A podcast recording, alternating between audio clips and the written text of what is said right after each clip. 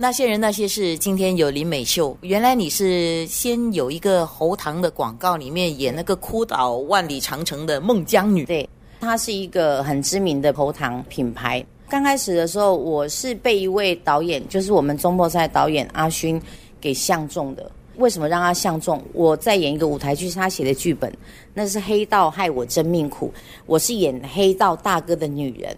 那时候他写这个舞台剧剧本的时候，一去看，就这个女生她不像大哥的女人，她其实还蛮好笑的。啊，因为在里面你跟大哥在一起就要严肃，就后来他就有一次打电话给我说，陈玉勋导演找我问我要不要去试镜，我说哦好啊好啊，我不知道那是喉糖，我只知道说叫我吃进糖果之后，然后你就要讲一句说啊、哦、天然的雄厚，那对我来说我也觉得很自然，我就吃进去啊、哦、天然的雄厚。客户想要找的是漂漂亮亮的。可是阿勋导演就不要，我就是要这个女生，因为肉肉圆圆的。他说的也很有道理，糖这种东西，你如果可以给瘦的人吃的话，他人家不会有议论；你给胖的人吃，他就会觉得，哎呦，那么他胖了，你还叫他吃糖？可是阿勋导演觉得不是，为什么这个糖要好吃，以及那是胖的人可以吃，它跟身材无关嘛？而且你标榜是天然的，为什么不让胖胖的人来拍？后来我就去拍了，后来我们就一系列就开始拍，从孟姜女开始。我就一个人啊，然后把长城哭倒了。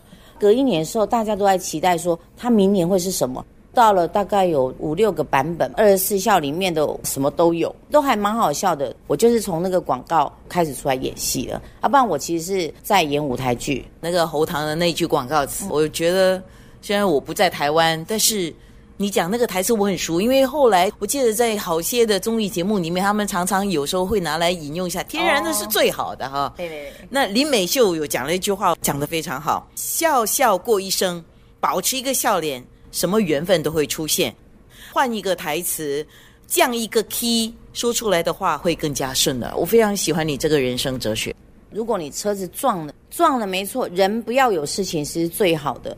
撞的摩擦，其实说真的啦，一定会有一家是那种啪啪就一直骂一直骂，这一家听到人家骂不爽，他也啪啪啪骂，其实很好解决的事情。就因为你们两个争吵，后面全部塞车了，那怎么办？